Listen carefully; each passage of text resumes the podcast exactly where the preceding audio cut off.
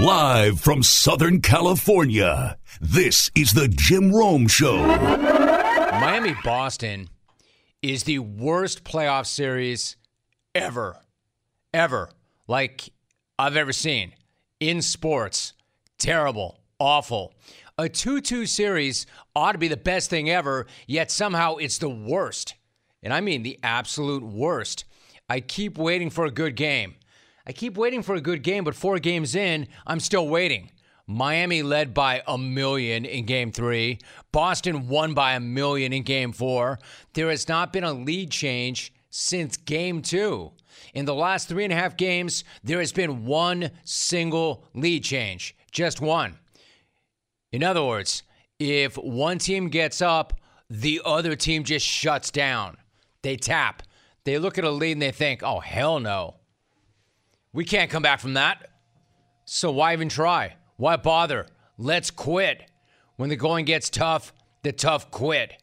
It's not the size of the dog, it's the size of the quit in the dog. When life gives you lemons, quit. It's not how many times you get knocked down, it's how many times you quit. And the craziest thing is, these are two of the toughest teams you ever find. Yet somehow they're still tapping left and right. Now, some of that is the fact that every single game seems to have multiple guys missing due to injury or multiple guys getting injured. But most of it really is just a matter of the series sucks. Flat out sucks. You've got no idea which team is going to show up on any given night. Literally, every game, there are new injuries, new guys missing. Marcus Smart was out last night, but Robert Williams was back for Boston. Jimmy Butler was back from Miami, but Tyler Herro was out. But the overall tire fire that is this series is not just about the injuries. It's about everything because this series really is terrible. I mean, it's awful. And the league better do something to fix it. Jump in, make it right, fix it, Adam Silver. You've got to do something about this. Instead of spending your time fining guys for swearing, you should be fining guys in this series. Everybody. Swearing is not the biggest problem in the NBA right now. This series is.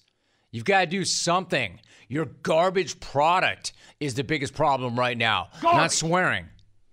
Do not let this continue. Just make the next game a winner take all. Have game five count for two games.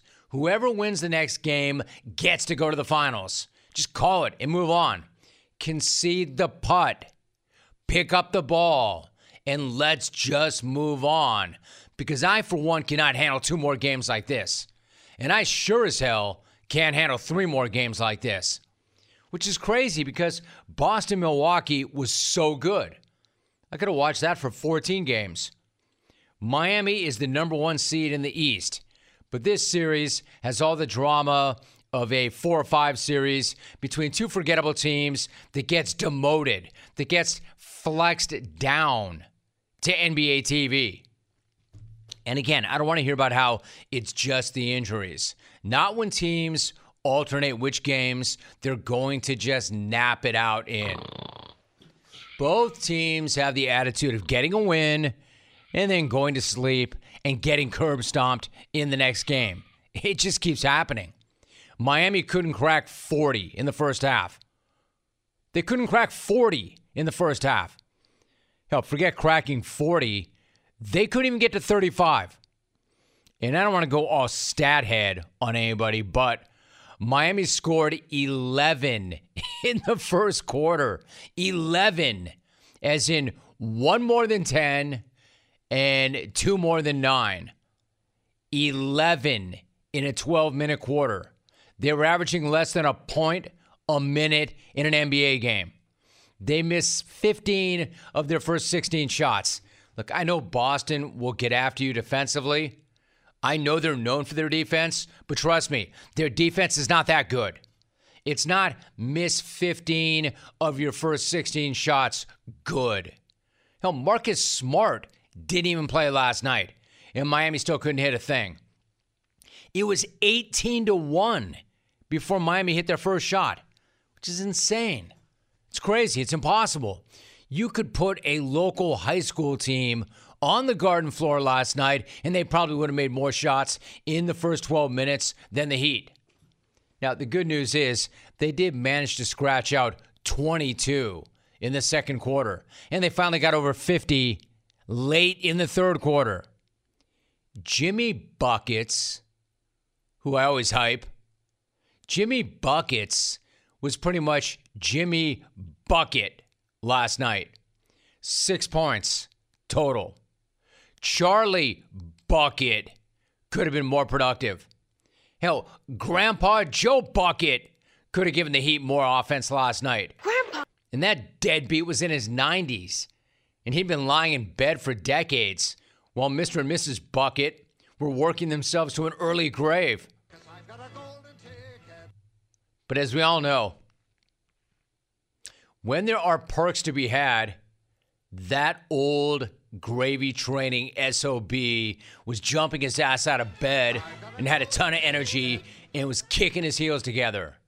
You show that old man a golden ticket that gets him into the starting lineup in the Eastern Conference Finals, and all of a sudden he's running and jumping like Ronnie Seikaly. I love Ronnie Seikaly. It says here that Grandpa Joe would have brought more juice than anybody on the Heat last night. You don't believe me? Check the rest of the starters. Kyle Lowry, three points. My dude, PJ Tucker, zero. Zero. Max Strus, zero. Point zero. Bam. Bam coming off that enormous game. Everybody's saying, man, if Bam could just do that every single night. Yeah, well, he can't. That's the problem. He had nine. I'm not a big analytics guy, but your starting five combining for 18 points seems less than ideal to me. Alvy. Their five starters combined for 18 points. And don't think for one second about coming in here and telling me that Miami's offense struggled because Tyler Herro wasn't there. Now, yeah, that's not the reason. I mean, I do know that Herro is more than a sandwich. A hero is more than a sandwich. I know that. I do get that. But last night, Miami would have been better off running a couple of sandwiches out there. Ham on rye probably probably could have got you a couple of shots. A turkey club would have played better defense than Miami played last night. Pastrami coming off the bench and heating it up. Look out for Tuna Sando playing lockdown D. Yeah, I, am well aware they're both banged up. I'm well aware they're both in pain. But you want to talk about pain? How about the pain they're inflicting on the rest of us for having to watch? Believe me, I'm more busted up watching that game than anybody playing in that game. So I'm calling on Adam Silver yet again. Hey, Commish, do something. Do your job. Do whatever you have to do to end this series. Put those teams and your fans out of their misery and take care of this. This series is not just bad basketball, it's bad for basketball. Hell, it's bad for America. What I'm saying is, your product right now, Commissioner, is ass. And the question is are you going to do anything about it? Serial ass. And don't act like you can't hear me, because I know you can. I know you can. For life, life, life, life. You watched that game last night and they jump out 18 to 1. I'm like, oh my gosh, again? Here we go again. We're looking at another 20 point blowout. The product, frankly, is ass right now. Cereal ass. Unless you want to bet on that game or you're a fan of the winning team, you're miserable. And you know what's even worse? I'm starting to expect it every night. Oh, yeah. I love that sound so much. That sound really does make me smile because it is the sound of another sale on Shopify, the all in one commerce platform to start running, grow your business. Shopify gives entrepreneurs the resources that were once reserved for big business. So, upstarts, startups, and established businesses alike can sell everywhere, synchronize online and in person sales, and effortlessly stay informed. Scaling your business is a journey of endless possibility. And I love how Shopify has the tools and the resources that make it easy for any business to succeed from down the street to around the globe. What I'm saying is, Shopify powers over millions of businesses from first sale to full scale. Reach customers online and across social networks with an ever growing suite of channel integrations and apps, including Facebook, Instagram, TikTok, Pinterest, and more. More than a store, Shopify grows with you. This is Possibility powered by Shopify. What you want to do is go to shopify.com slash Rome, all lowercase, and get a free 14-day trial and find out for yourself. Get full access to Shopify's entire suite of features. Grow your business with Shopify today. Go to shopify.com slash R-O-M-E right now, shopify.com slash Rome. He is Ross Tucker. Ross, what's going on? Jim, uh, everything's awesome. Good to talk with you. I'm actually driving to have lunch with some buddies at an Italian restaurant right now. So I'm in a good place, a little bit of a crossroads in life because, like, am I the guy that gets gnocchi as an appetizer and the chicken parm? Or am I at the stage in my life where I wrap up half the chicken parm? I'm, I'm kind of conflicted – as to where I am when I go out to eat with other football guys. Yeah, so what do you do? I mean, like you're a football guy at heart, but now you're a TV guy, you've cut weight. Exactly what do you do when it comes to portions now, Ross? Do you seafood eat food or do you seafood and wrap up food? Well, so this is where I need to get better, to be honest with you, because I work out like twice a day to try to stay under 250 but I don't eat as well as I. I actually eat pretty well during the during the week, but when I go out to eat, portion control. It's never been a strength. So here's the thing. Here's what I've kind of decided. Tell me if you think this is good. Now, I'm going out with my buddy and his two boys for lunch. They both play football at Wisconsin. Okay, like they're ah. one's a tight end, one's off. They're they're gigantic. Okay, and they're going to get some sweet appetizers. So I have to partake in that, right? So then when I have the chicken parm, it's a big portion. And I just got to get to the point in my life, you know, I'm 43, where I eat half of it, maybe even three quarters, and that's enough. And I take the rest home. That'll be an awesome lunch tomorrow or Thursday. So, look, they're not going to do that, right? These kids are going to destroy like three chicken parms. I'm not going to feel great about myself in the moment, I'm going to feel like I'm an old loser. But later tonight, when I'm laying in bed and thinking about it, I'm going to realize I ultimately did the right thing for my current station in life. I think that's the call. You have to decide. You have to decide what you associate pain and pleasure with. And as much pain as there might be in not finishing that plate, there will be even more pain if you do finish that plate and you give in and you lose that personal battle. Ross, quickly, so if you're working out twice a day, what do the workouts consist of? What are your two workouts every single day? Yeah, so the morning is always uh, in the exercise room. So I've got um, I either do like the stepper or the bike, uh, yoga, or I lift weights, and then um, especially this time of year, I I'll, I'll get a swim in in the afternoon. You know, the one thing I was smart about, Jim, I have not done a single thing to impact my joints since I retired. As soon as my career was over, I went immediately to joint health preservation mode. Like I see these guys, like God bless, like Alan Faneca ran a marathon. Like no way, dude. I, I don't do any. I don't do any running.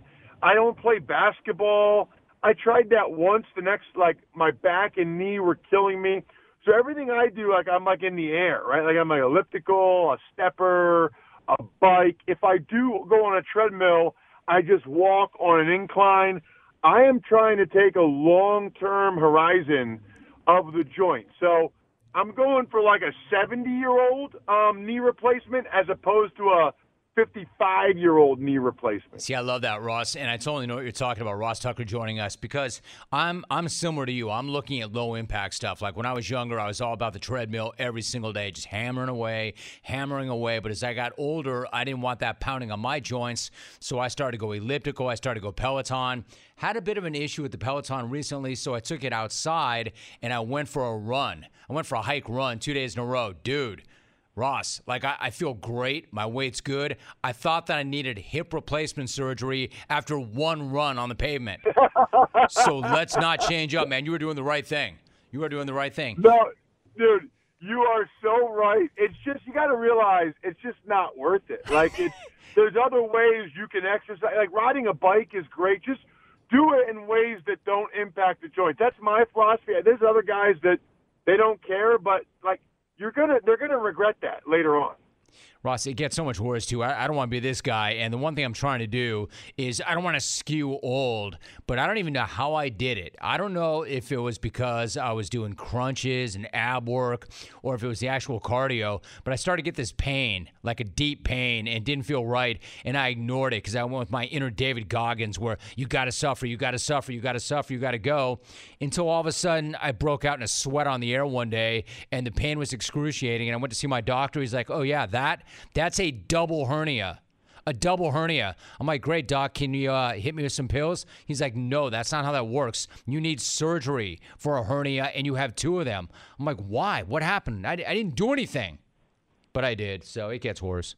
It gets worse. Oh my god, double hernia. You tried to tough it out. See, that's funny. Like, I, you got to get to the stage when you're over like 30 years old. It's no longer like like the no pain, no gain. It's like how about just gain without actual pain? You can you can do that. But honestly, so much of it is diet and what you eat, and that's that's where I just have to continue to be better. I mean, it just is what it is, man. Like we're not we're not 20 years old anymore. No, dude.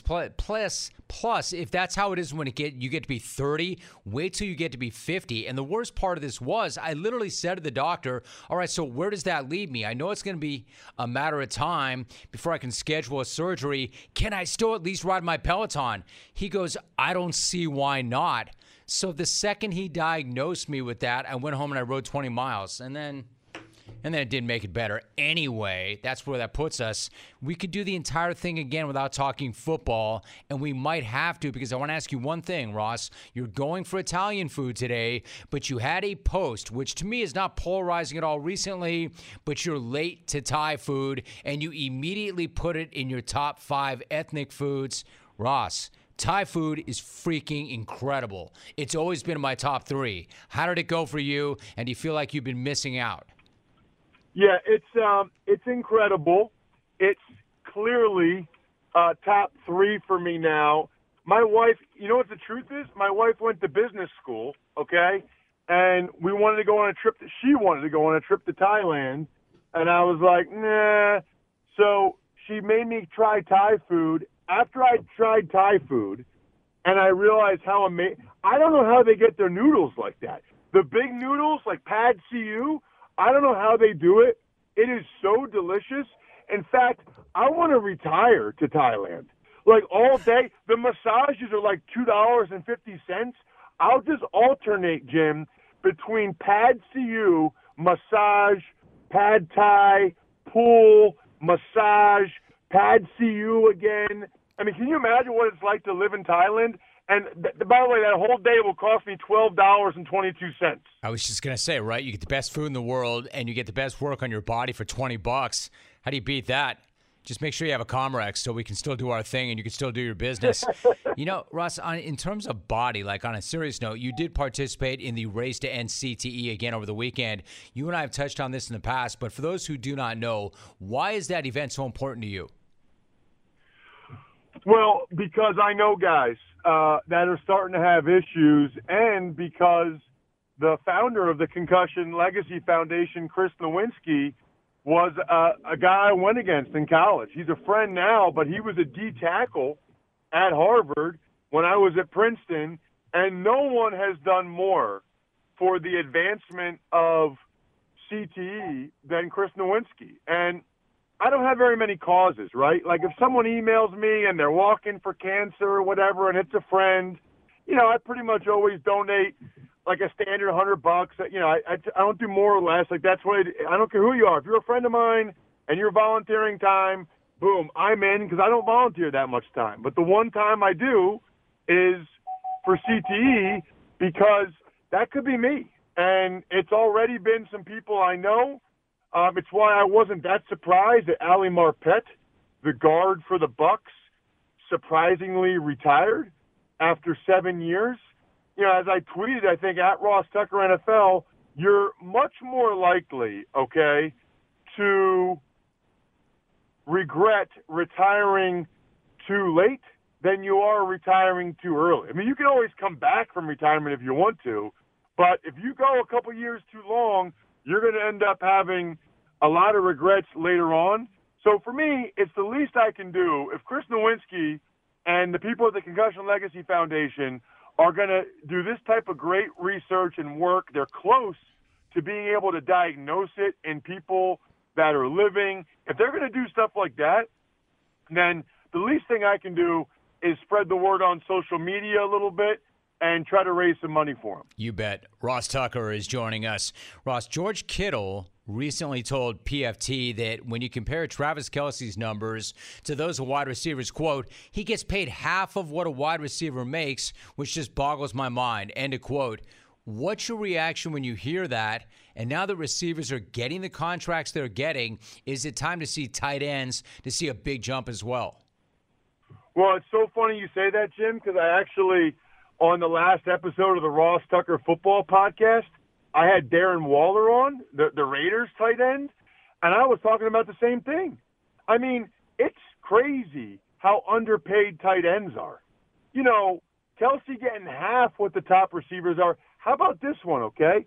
The last three years, 2019, 2020, 2021, you're playing against the Raiders. The number one threat number one guy you're worried about is Darren Waller. I mean, I've seen it, Jim. I mean, he is who they ran the passing game through. He is who teams tried to defend. He's scheduled to make six million dollars this mm. year, Jim. So look, that's a ton of money to everybody listening and me and whatever. That's like 25% of what Davante Adams, his new teammate, is making. It can't happen. Like, so first of all, Darren Waller can't be making half – of the already underpaid Travis Kelce, and then 25 cents on the dollar of Davante Adams. You know, I said to him, I'm like, listen, man, I don't, I don't think I'd be going to training camp if I were you. And he said, well, my agent is talking to the team, and you know, he's working on that. And if I have to make a decision at some point, then I have to make a decision. But I think tight ends, uh, even more so than running backs, are the most underpaid position group in the league. The Chiefs' passing game goes through Kelce. the Niners, I mean, Kittle might be, you know, I know Deebo, they're probably about to break off Deebo, you know, I don't know, 22, 23 million dollars. I'd be very interested if you ask Kyle Shanahan if he could only have one, Kittle or Deebo, who he would take. And he still might pick Deebo, but I'm not so sure about that. When you watch Kittle destroy people as a blocker, when you watch how they move Kittle around, I'm not convinced Kyle Shanahan would tell you that he'd rather have Deebo, Yet Deebo might get a deal that pays him ten million dollars more a year. It just makes no sense. I mean, these these tight ends need to fight the power and not just let them get 500 grand more than the guy before them each time. They need to be up there closer to where the wide receivers are. I think you make such good points. Such good points. Ross Tucker joins me for a few more moments. Now, Ross, you and I have not spoken since the draft, and since the Eagles made their moves during the draft, bringing in A.J. Brown and selecting Jordan Davis in the first round, and now adding James Bradberry as well. What are your thoughts on how they've approached the offseason, and then what kind of a year are you expecting from them? Well, it's really interesting, right? Because the Eagles clearly think that they have an opportunity this year right? I mean, they go out and they get Haason Reddick to start free agency, double digit sack guy, back to back years. But then the move for A.J. Brown, and then in particular, I would say Bradberry, since it's only a one year deal, you really don't do that, Jim, if you don't think you're going anywhere this year, right? Like, you don't give James Bradberry, whatever it was, seven and a half million up to nine million on a one-year deal, unless you see opportunity. And quite frankly, I see opportunity for them. You know, they're not going to be a favorite over the Rams or the Bucks with Brady back, but the NFC is a heck of a lot more winnable than the AFC is, and it wouldn't shock me if the Eagles were in the mix at the end. I mean, if Hurts takes an, another step forward with the guys they've added, I mean, AJ Brown, uh, it, with the Nakobe Dean at linebacker, they could be right there. And I'll tell you another thing, Jim, and I just said this on the Even Money podcast, the betting podcast I have. That that elbow injection for Stafford, that's not good, bro. I mean, think about this, okay? You know the way these quarterbacks are. They're like pitchers. You know how valuable their arm is to them. There is no chance, okay, that Stafford got that injection in his elbow without talking to two or three doctors, without it really bothering him to the point where the second or third doctor in a row said, you know what, maybe inject it with an anti. These guys aren't getting injections in their elbow just for the heck of it. Now, I'm not saying he's done or I'm not going that far. I'm just saying whenever they poo poo an injury this time of year, I get my antenna up a little bit. It seems to me, Ross, if you're taking the spike on your moneymaker, then it's a thing. I'm looking at it right now. I know you've seen this. You mentioned your uh, betting podcast. The Eagles are plus 2,500 on DraftKings to win it all. You got to hit that just to hit that that number, right? It's something you should strongly consider. I haven't even a taste. See, yeah, I mean, I haven't even looked to see where their season win total went, but I think when it was nine or nine and a half, I loved the. I mean, they won nine games last year. I love the over on that, and I do think if you're going to go for a longer shot Super Bowl winner, I think the Eagles are a great choice. Now, of course, when I say that, Jim, everybody's going to say I'm a homer because I do the Eagles preseason games. I'm from there, but you're the one that brought up. You're you're obviously thinking the same thing. Yeah, you're a homer or you're inside and you have information. And since when is anybody not a homer when they cover a team? I, have got no issue with that whatsoever. And I'm not saying exclusively. Like you want to spread that bet, you want to take some shots. I'm looking. If I'm going to hedge, I'm going to hedge hard somewhere else. But if I'm looking for opportunities and looking to hit a home run, and I see them at plus 2,500, I'm going to look at that. Now I've got another over under for you, Ross. As long as we're talking gambling, what is the over under on the clones crashing my front page story again today. Is it 10 minutes? Is it 15 minutes? Is it seven minutes? Because the fact of the matter is, Father's Day is coming up. So hit everybody up with this opportunity that you have for them. Well, that's funny that you say that because I was going to say I don't know I don't know if the clones can do it this time, but yeah, nobody knows what to get their dad for Father's Day. Literally, nobody knows what to get their dad for Father's Day. Your dad, everybody listening, your dad's one of the only people you know that still reads the newspaper. So why not give him a cover story that's framed with him on it, pictures of him and the whole family with a headline that he will absolutely love. He'll have no idea it's coming, and it'll be hanging up in his house forever so anytime you come, you bring the kids, his grandkids, they'll get to see it. They'll see Pop Up or whatever you, that you call him, Grandpa. They will absolutely love it. And I don't know. I think Jim, after the last time, they assured me again. Uh, maybe they hadn't implemented the new thing to make sure it didn't crash, but we'll see. I'll get it. I'll text my guy, and we'll see if they can do it again. MyFrontPageStory.com. You don't know what to get your dad. He does not want a power washer or socks. Power washers are unbelievable, but he already has one. MyFrontPageStory.com. He doesn't already have that. All right. First of all, I love this notion that first things first, your old man, your father, is the only one who still reads the newspaper. So get him the best newspaper ever. I love that. That will never go out of style until, well, frankly, I hate to say this, Ross, until all of our dads are in the ground, you're right. They will always read the newspaper as long as they're newspapers. So get them that. And then clones, there is a challenge in that. Now, I don't know, Ross, if your IT guys have increased bandwidth or if they promised it would never happen again. But clones, take one last run at this. You have you have a streak You have crashed the site every single time. We have talked about myfrontpagestory.com, myfrontpagestory.com. And if anything else, you do got to find Pop something to get. Dad is impossible to shop for. I know this. Every time they come at me with, like, what do you want? What do you want? What do you want? I- I'm fine. I'm good. I don't need anything. The one thing I don't have, though, is my front page story. So go there. Do it for your dad. Myfrontpagestory.com. Ross, you know what? Turn it loose, dude. You've been working out twice a day, every day. Don't bring any food home today, man. Just eat it all. Dude, it's so funny you just said that. You just got me so pumped up. I decided during your my front page story crash the website speech, I'm eating the whole chicken parm. It's like three things of chicken. I'm eating the whole thing. Hell- I'm still a young man. I'm 43. I served my country. I played high school football. I'm eating the whole chicken parm. You do it, Ross. You're aging in reverse. I'm watching you. I see you on camera. You look great. You have figured out a way to age in reverse. Eat the entire parm. Now, clones, he's doing his job. You do yours. Crash the bleeping site. Get it. MyFrontPageStory.com. MyFrontPageStory.com. And don't do it just to do it, although that's what you clones do. Don't do it just to do it, but do it because it's a great product and Father's Day is coming up. Ross, have an amazing day. Great to have you on, and sorry ahead of time for the clones crashing the site yet again.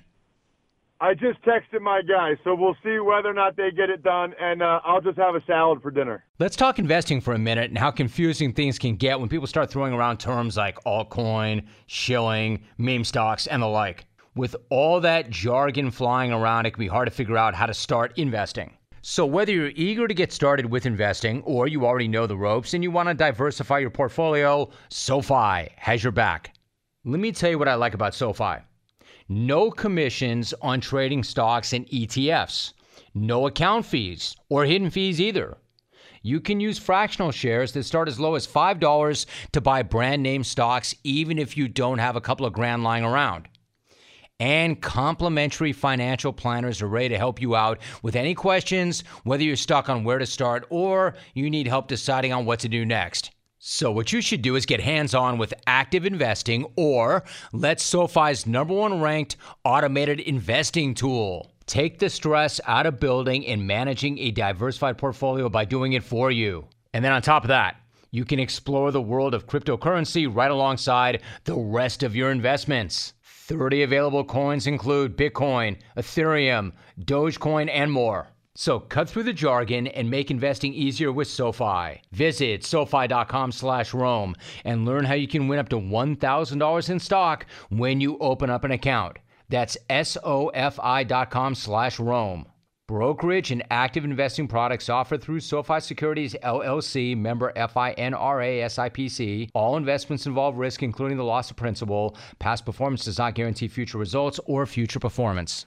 All right, so let me talk about Hefty for a minute. There is so much in Alan Shipnuck's book about Phil Mickelson that when we talked last week, we barely scratched the surface. And we never really did get into a deep dive on Phillips' incredible weirdness when it came to his longtime caddy, Bones McKay. McKay is now caddying for Justin Thomas, of all people.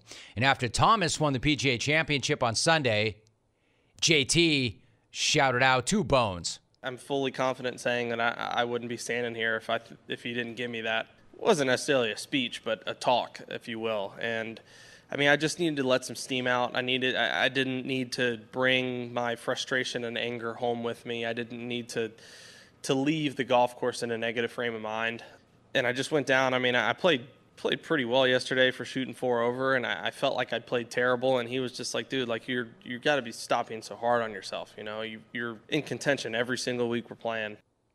You see, this is the value of having the right guy in your bag. This is what a good caddy can do for you. And when you win, you're supposed to take care of your caddy, which is exactly what Thomas did. JT did what most golfers do. He gave the flag from the 18th green to McKay.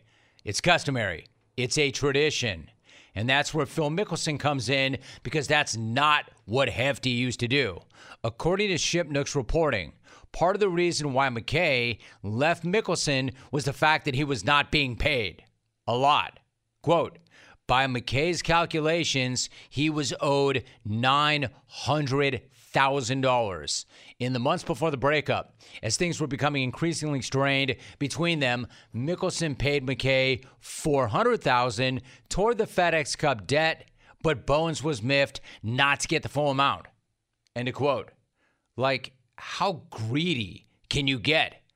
I mean, either greedy as hell or broke as hell. This dude has made tens of millions of dollars over the course of his career, and he wouldn't pay his caddy. And if I'm reading that correctly, that 900 grand is not a tip. That's not a gratuity. That's a bill. That's what you owe the man.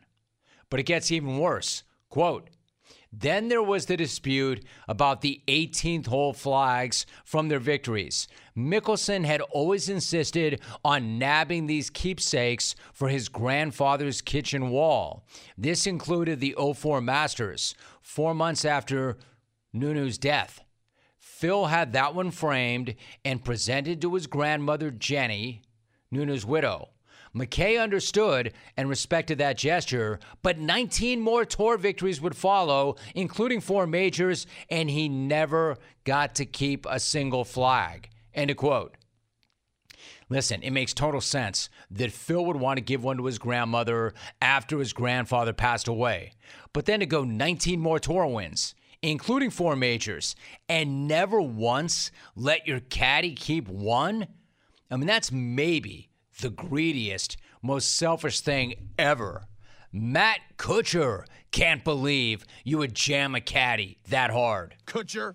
As Shipnuck wrote, quote, that's a giant bleep you to a caddy, end of quote, said somebody very close to McKay. Quote, when Phil wins the Masters, he gets the green jacket, the trophy, the big check, all the glory. He had to take the flags too? Every other caddy who has ever won the Masters got to keep the 18th hole flag. For Phil not to follow tradition was hugely disrespectful. End of quote. Hugely disrespectful and yet so on brand. So very Phil. This guy helps you win the Masters and you're going to jam him like that? And it still gets worse because Mickelson paid McKay some more money and then, quote, overnighted two bones the flags from their wins at the PGA Championship, British Open, and the 06 2010 Masters. But Phil autographed them in comically large letters, which McKay felt disfigured the keepsakes. End of quote. I mean, what a pig. Seriously. Th- that's the only word for it, right? Pig. Piggy. To quote Bert Fields, you pig. You pig. You pig. You pig. I mean, that is some really piggish behavior. Keeping the flag is extremely greedy and pig like when it's just etiquette and protocol to give the caddy the flag. And yet he's the only guy not doing it. I'm picking up some extreme swine vibes here. Extreme swine vibes. I mean, there's no other way around it. That's being a pig. You pig. That's being a hog. That's being a complete and utter swine. Making sure your caddy gets the flag is the simplest, easiest thing that you can do to make sure he knows how much you appreciate him. And Let's to it real. jam him like that, not once, but for years, and every single time, is about the most piggish thing I've ever heard. Forget glossing him hefty. I mean, that's just Hefty. straight piggy. It if it was a bleep you to not give him the flag in the first place, it's an even bigger bleep you to then write your name all over the flag when you do. Like, dude, I don't think he needs your autograph. He worked with you for a long, long time. He helped you make a lot of money. I don't think he wants a selfie and an autograph. He just wants the flag. Let's keep it real. He earned it. I mean, could you be any more selfish? Could you be any more of a pig? You pig. To paraphrase the man himself, he is a scary mother pigger. I mean, I picture pigs listening to this show and pigs saying to me, hey, Rome, don't compare that dirtbag to us. You pig. I mean, Hefty, I hope you're getting that much needed time to recoup, heal, rejuvenate, do whatever it is pigs do when they go away. Just know that nobody misses you. So feel free to sit down in your own filth and watch another major pass. I mean, how petty and selfish could you be? You know, toughen up. Toughen up. That flag does not belong to you, Bones. And Bones had said he had had enough. I'm done. I'm good. I'm done. I don't No, need this. I don't even need to work. And said that Justin Thomas is the only guy that he would have come back for. And what do you know? Justin rewards him with a major and the flag and a big shout out and a big thank you. Oh, and by the way, does not owe him a half a mil, at least. If you owe this guy 900 and then you pay 400, either you are a greedy, selfish pig. With prices soaring at the pump, Discover has your back with cashback. Use Discover to earn 5% cash back at gas stations and Target now through June on up to $1,500 in purchases when you activate. We know every dollar matters right now, but you can count on us. Get up to $75 cash back this quarter with Discovery Card. Limitations do apply. Learn more at discover.com slash rewards. Discover.com slash rewards. We have our first player profile of the Smack Off season. Now, we did call an audible. I thought that I was going to start with somebody different today. Not the caller we plan to start with. But after the show yesterday, we blew the plan up completely because of an RSVP call that we received from a one of one clone who is quickly becoming one of the most polarizing figures in the history of the show. And that figure is not even a human, that figure is a dog, Paul's dog.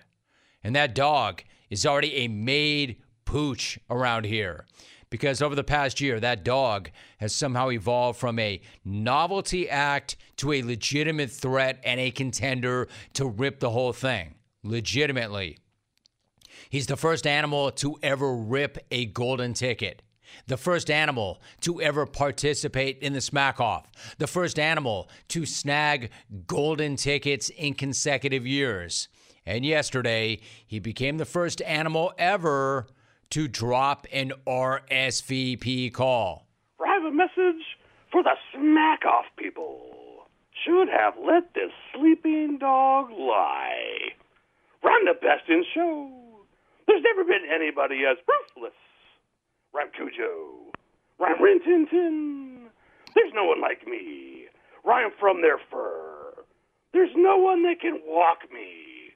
My bark is impetuous. My bite is impregnable. I'm just ferocious. When I want your heart. When I want to eat your leftovers. Praise be to dog. Roar! Ryan Mike scaring cowards and then fading into Bolivia. Riff me from route. All right, so the only thing more amazing than the call itself is the reaction to the call. Basically, two reactions to that RSVP. Either you loved it or you hate this guy's guts, or you hate this dog's guts. There was nothing in between. Here's a small sampling of what the clones were tweeting after the phone call. The Perez tweets I was having a bad morning, but after hearing Paul's dog, I'm so much better. Just got my pick to win the smack off. End of quote. John Paul Segura, quote, I just turned off your show because Paul's dog was ending it. What a load of childish garbage. Way to ruin an otherwise good show, dude. Lame. End of quote. Ray NSA. Hey, Jim, Paul's dog is a true dynasty, a dynasty of rat calls. End quote. Darth Todd, quote, have to mute Rome during the dreaded Paul's dog bit. That voice is annoying as hell, not to mention just dumb. End of quote. Jake Stover, quote, I think it's time to push out some Paul's dog merch. End of quote. Chris in Toronto, 22 year clone. Paul's dog has jumped the shark. There is nothing remotely funny about it. End quote. Juan Rivera, quote, Dear Jim, I do have a dog in this fight. At Smackoff, Johansson, quote, Paul's dog is some of the stupidest stuff you've ever done. Why, Jim? Why?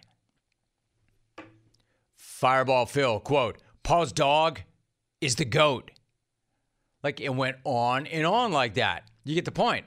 And the point is, this mutt is a freaking lightning rod.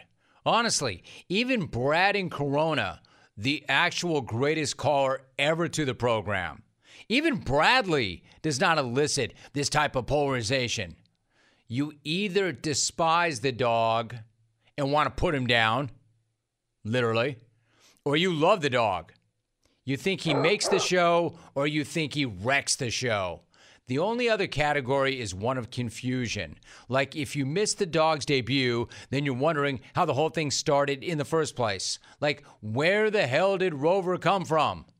Totally fair question, with a rather straightforward answer. Paul in Buffalo called up one day back in December of 2020, and then his dog stole the show. Hey, Paul, what's up? How are you? Hey, Jim. It's a pleasure to speak with you. First off, I'd like to really. Uh, my dog's barking. Dude, what kind of dog I'd is like that? to. Uh, I, I, he's. Uh, I think he's kind of a lot of different ones, but I think he's a Ridgeback Okay. and uh, Jack Russell.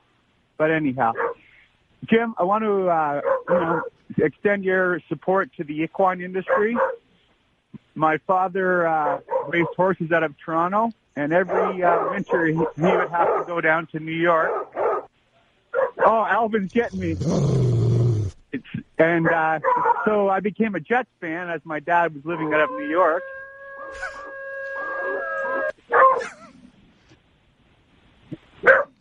All right, my- Paul. Thank my you very much. Let me uh, jump in here.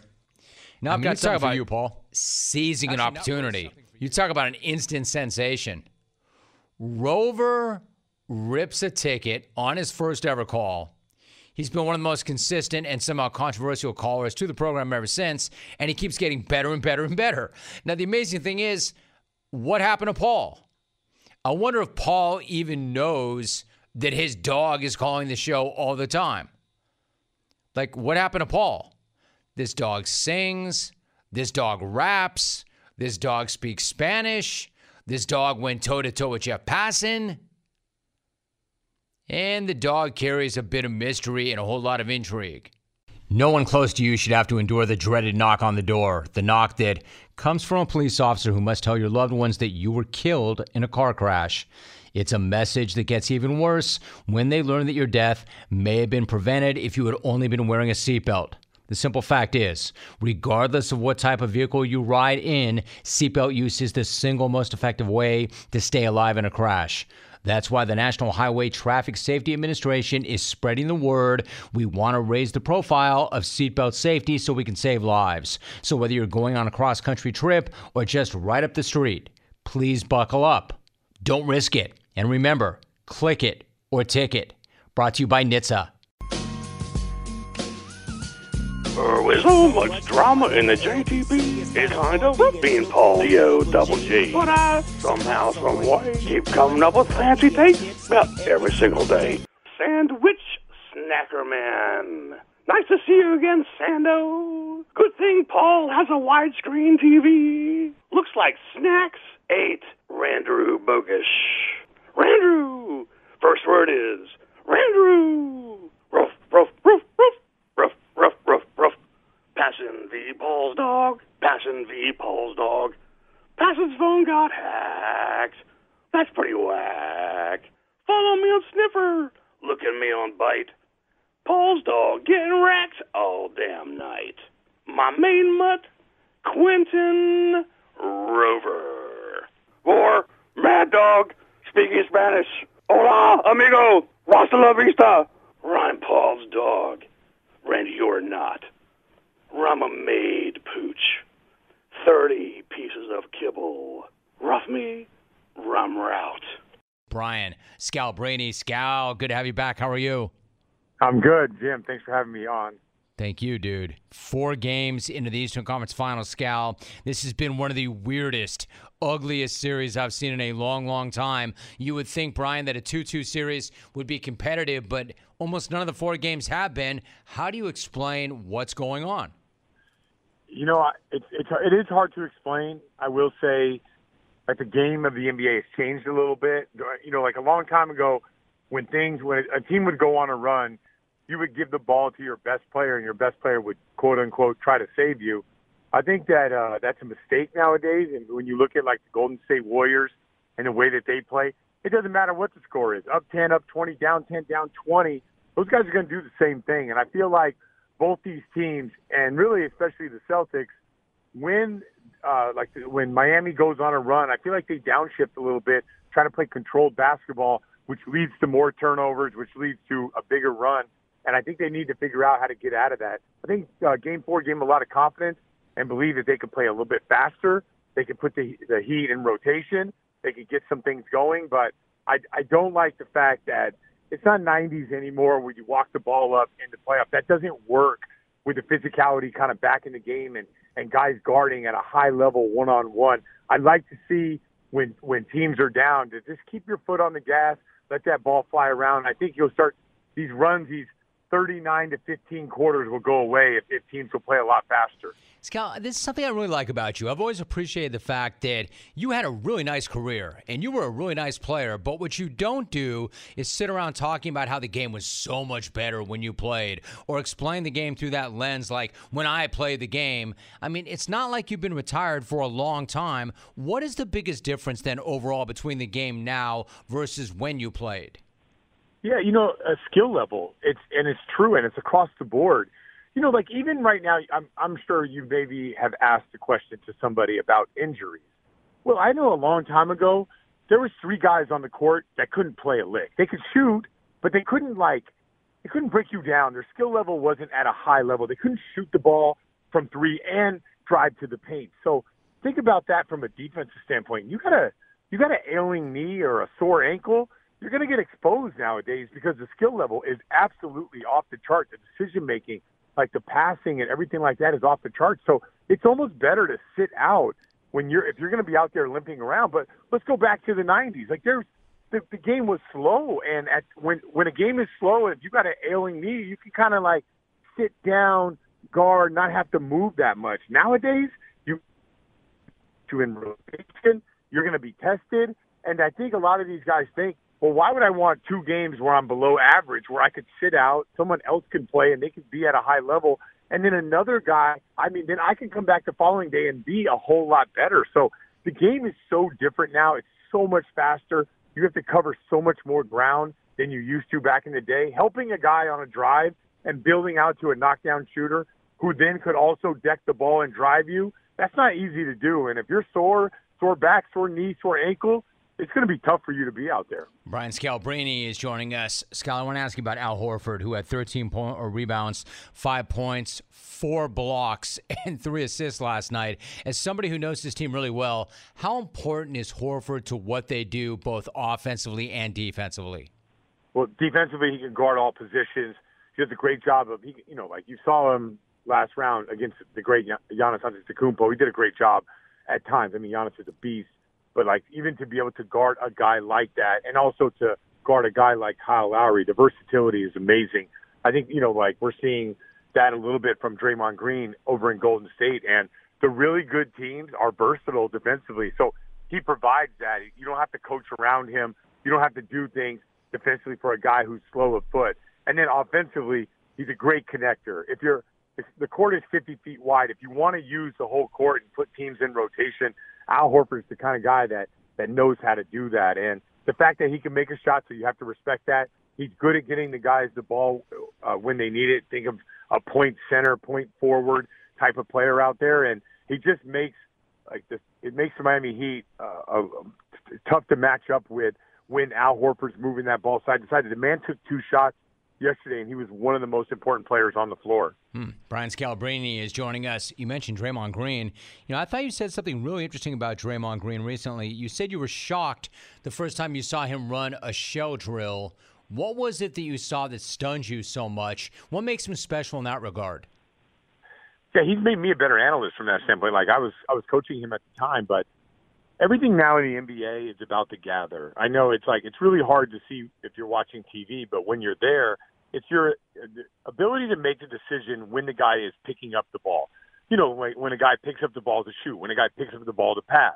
That's why it's important, like for guards, to have one be able to make one hand passes because you can't decipher when a guy is doing that. Well, Draymond Green was moving faster than everybody else. His ability and his brain and his eyes to read the gather. A guy is going to shoot on this play. A guy is going to pass. So many other times, a guy has to wait before the ball is out of the guy's hands before he starts rotation. And at this point, with the with the shooting and the skill level that I just mentioned earlier, you're dead in the water. If you're not moving before the gather and you're not being tricked by those these guards who are ultra crafty, you're going to be a step behind. And I wouldn't call him like quick. Like he's not like elite quickness or athleticism.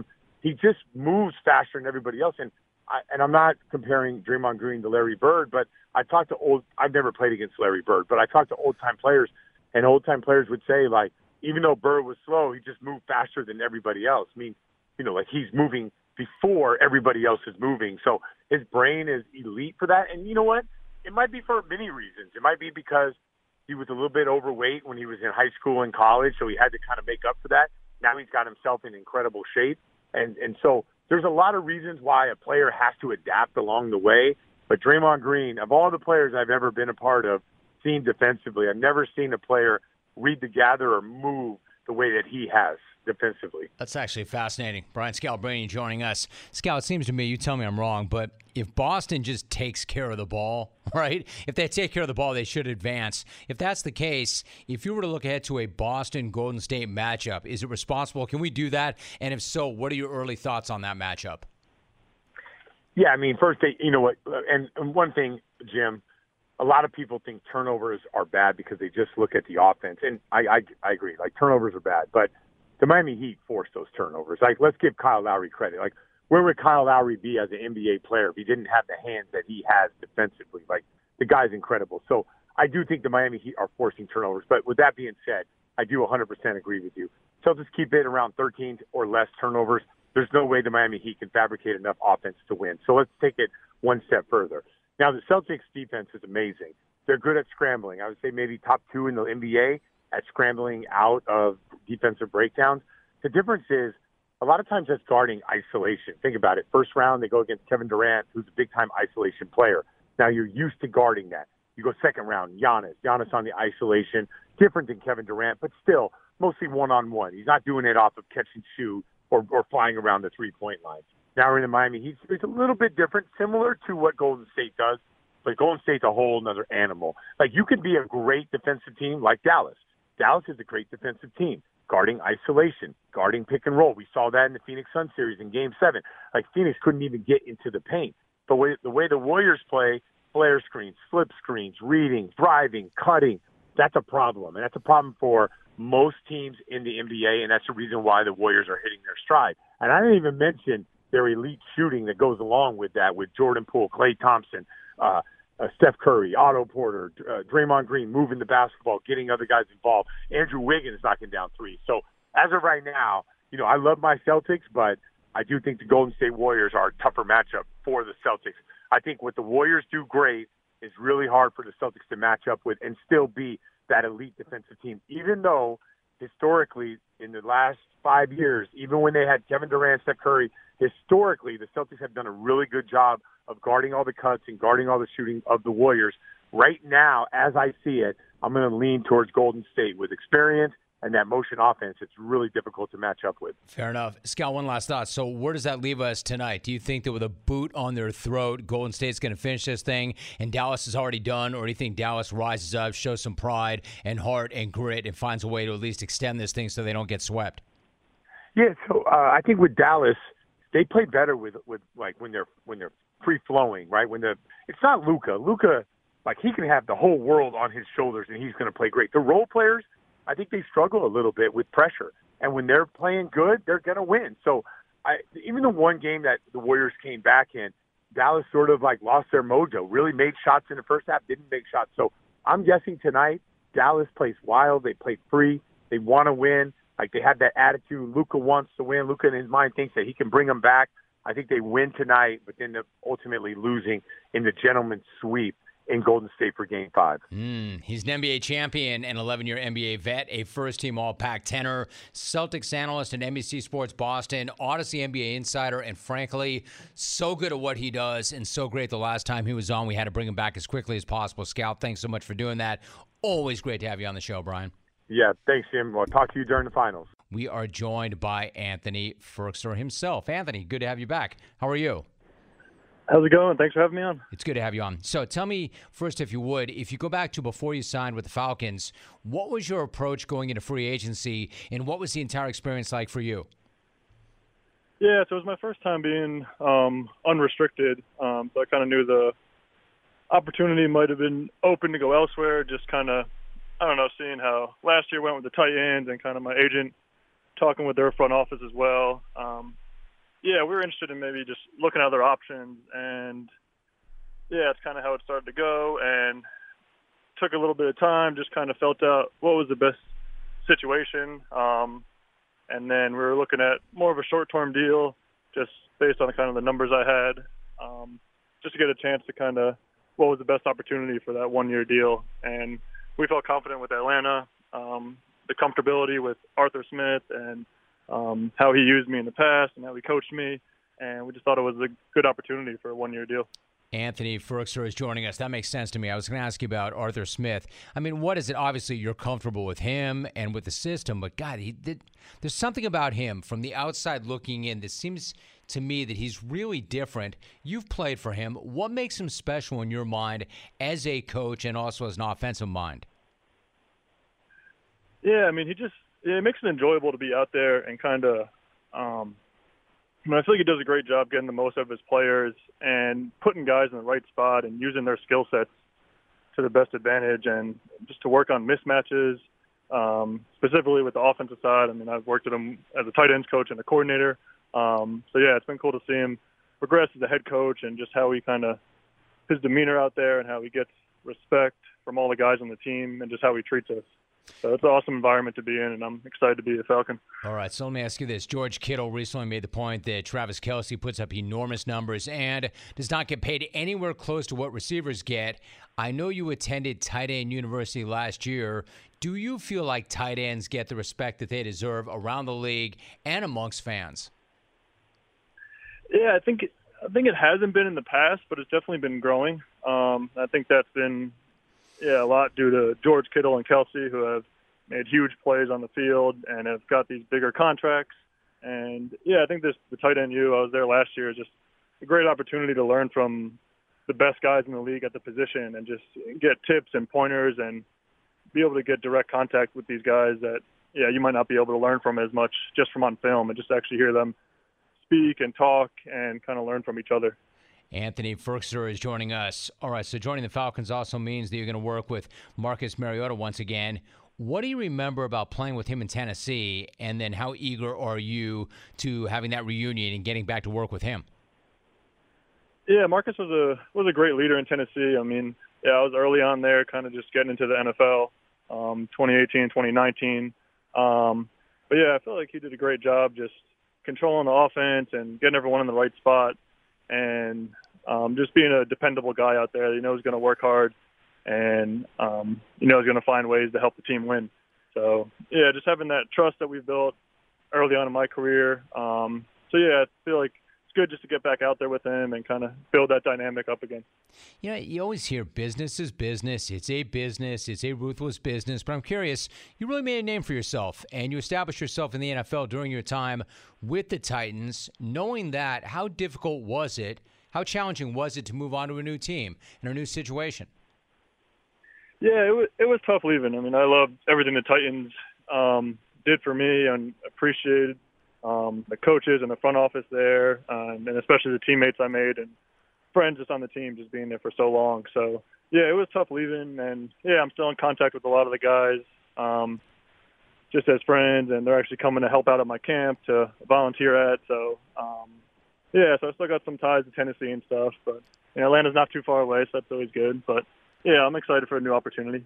I'm going to ask you about your camp in one minute, but I want to ask you about something else too. Am I correct in thinking that you and your fiance got engaged a few months back and that there's a wedding plan going on right now? And I'm really curious because, man, dude, Trust me, it goes fast.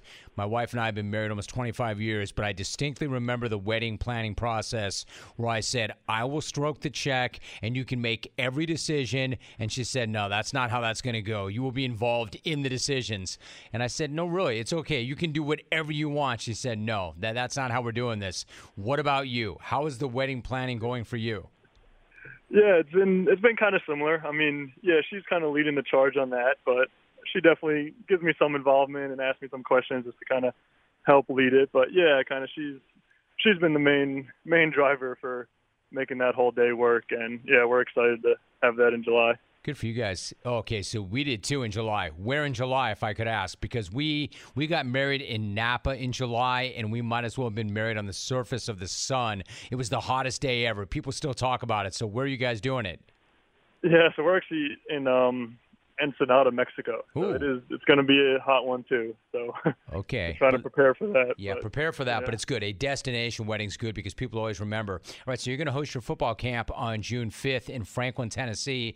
The camp is going to benefit the Allo family. I know the Allo family is an organization that is very close to your heart. For those who do not know, what is that all about?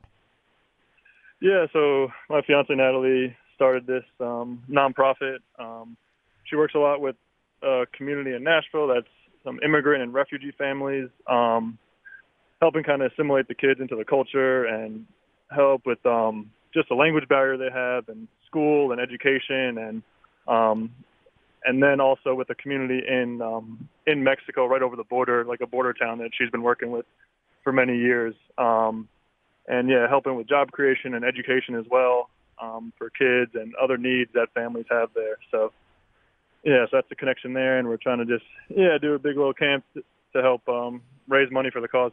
Super. Great cause. That's the Anthony Firkser football camp. That's June 5th in Franklin, Tennessee. He did sign a deal with the Atlanta Falcons and played his college ball at Harvard. Anthony, great to have you on the show. Good luck with the summer. I know it's going to be a big summer for you, and it's great to have you back on. Thanks so much. Yeah, thank you so much for having me. Good night now!